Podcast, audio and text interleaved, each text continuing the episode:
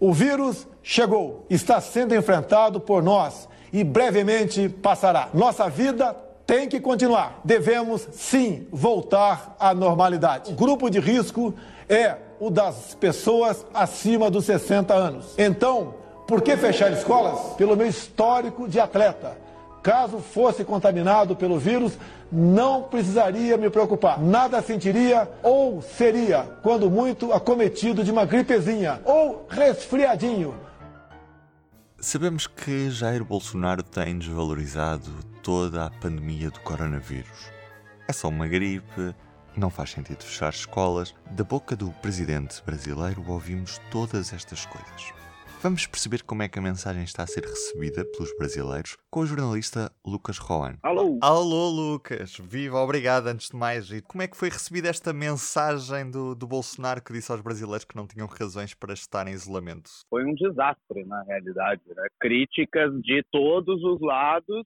Ah, os únicos que não criticaram, que se vê no momento, é o que a gente chama daquele grupo do bolsonarismo duro, que são os mais extremistas, enfim, a, as pessoas mais, mais próximas dele e tal, mas no geral, políticos, personalidades e o público em geral recebeu muito mal o todo todo o conteúdo do pronunciamento que o Bolsonaro fez na em rede nacional de rádio e televisão para dizer mandar as pessoas para casa e minimizar um pouco essa crise. Foi muito muito mal recebida acho que foi uma das piores mensagens. Olha que teve várias desde o início do governo dele. E o que é que explica esta postura de indiferença do Bolsonaro em relação à pandemia? Ele está mais preocupado com a economia, é isso? É o que ele diz, né? Mas é, a perguntar o que explica qualquer atitude do Bolsonaro é quase uma pegadinha, porque é um pouco difícil de entender na realidade. Principalmente nesse caso, que a gente tem tantos exemplos mais avançados no mundo. Hoje, por acaso, eu li uma reportagem de um mês atrás na Itália,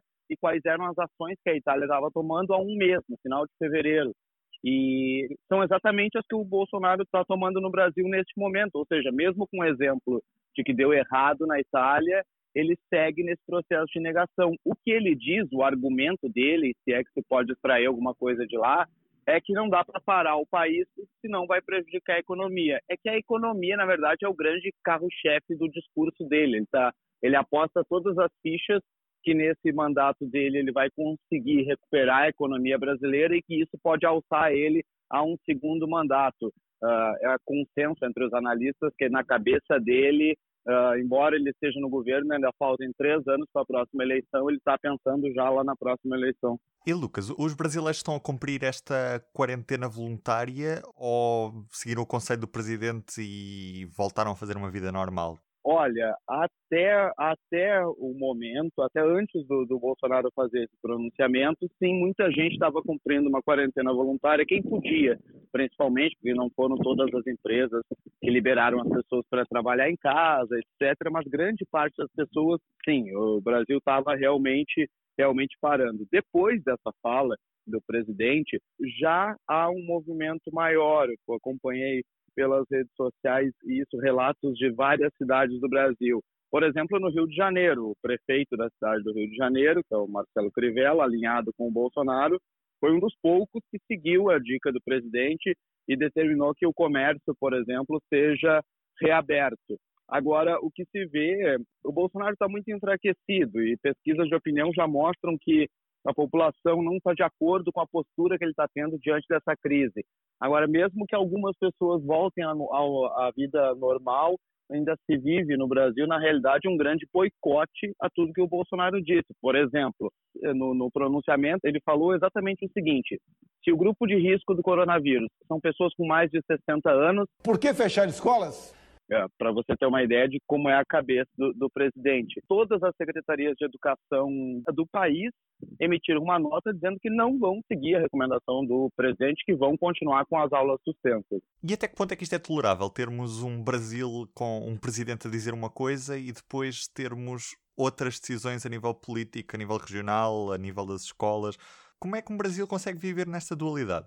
Pois, o Brasil é um país tão grande, né? E agora a gente está vivendo um negócio que é inédito na história recente, que é uma praticamente uma revolta, dá para chamar assim, dos governadores dos estados contra o presidente.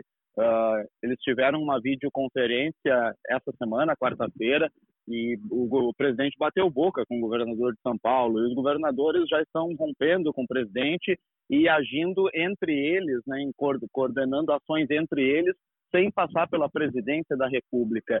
Uh, nas palavras de um dos governadores que era aliado do Bolsonaro, que rompeu com ele depois desse pronunciamento desastroso, o Bolsonaro agora passou dos limites. Eu, particularmente, acho que ele já passou dos limites há muito tempo, inclusive antes de ser eleito. Mas alguns aliados estão achando que ele está passando dos limites neste momento. E agora nós temos aí uma história recente de ruptura democrática, né? Um impeachment da ex-presidenta Dilma Rousseff, que foi uh, muitos ainda chamam de um, de um, golpe, que é o que aparenta foi mesmo. Então, o impedimento do presidente não parece ser uma coisa tão impossível neste momento, embora ele ainda tenha fortes aliados, né? O exército, uh, os grandes empresários do Brasil, maioria nas, nas casas legislativas, mas pode acabar num outro processo de ruptura. Pedidos é o que não falta. Existe a possibilidade de abrir um processo de impeachment? É uma coisa que se fala no Brasil? Já se começou a falar de uma forma muito forte, inclusive, de uma semana para cá, principalmente pela reação do presidente Bolsonaro à crise do coronavírus. Lógico que a oposição, a cada erro que o Bolsonaro comete, sempre levanta a bandeira do impeachment, mas fica ali naquela bolha da oposição. Dessa vez, não. Ah, já faz uma semana que todos os dias, às 8 horas da noite, os brasileiros que estão em quarentena vão para as janelas e batem panelas em protestos contra o presidente. Uma semana, todos os dias, às 8 da noite, tem acontecido isso no Brasil. Então, acho que sim, que mesmo independente de como vai evoluir o coronavírus no Brasil, eu tenho muito medo disso, viu, Rubem? Muito medo mesmo, porque nós vimos que o epicentro na China, agora na Europa, proximamente nos Estados Unidos, e depois que passar nos Estados Unidos, eu acho que Brasil e México são fortes candidatos para serem epicentros lá na América do Sul, pelo menos, e América Central, porque os, os governos desses países estão sendo muito irresponsáveis no combate a, ao coronavírus com, com, com, esse tipo de ações. Então, é tudo um grande ponto de interrogação. Como eu te falava, a gente teve um processo de ruptura muito recentemente, então uh, não se surpreenda com nenhuma notícia que venha do Brasil. Obrigado, foi um prazer ter falado contigo. Um prazer conversar contigo. Obrigado, Rubens. Em todos os momentos, a fidelidade continua consigo, para que a vida não pare. Fidelidade Companhia de Seguros S.A. E do P24 é tudo por hoje. Para receber primeiros novos episódios, subscreva o P24 nas várias aplicações Spotify, Apple Podcasts. Estamos onde estão os nossos ouvintes. Eu sou Ruben Martins, para si em especial, um bom fim de semana. O público fica no ouvido.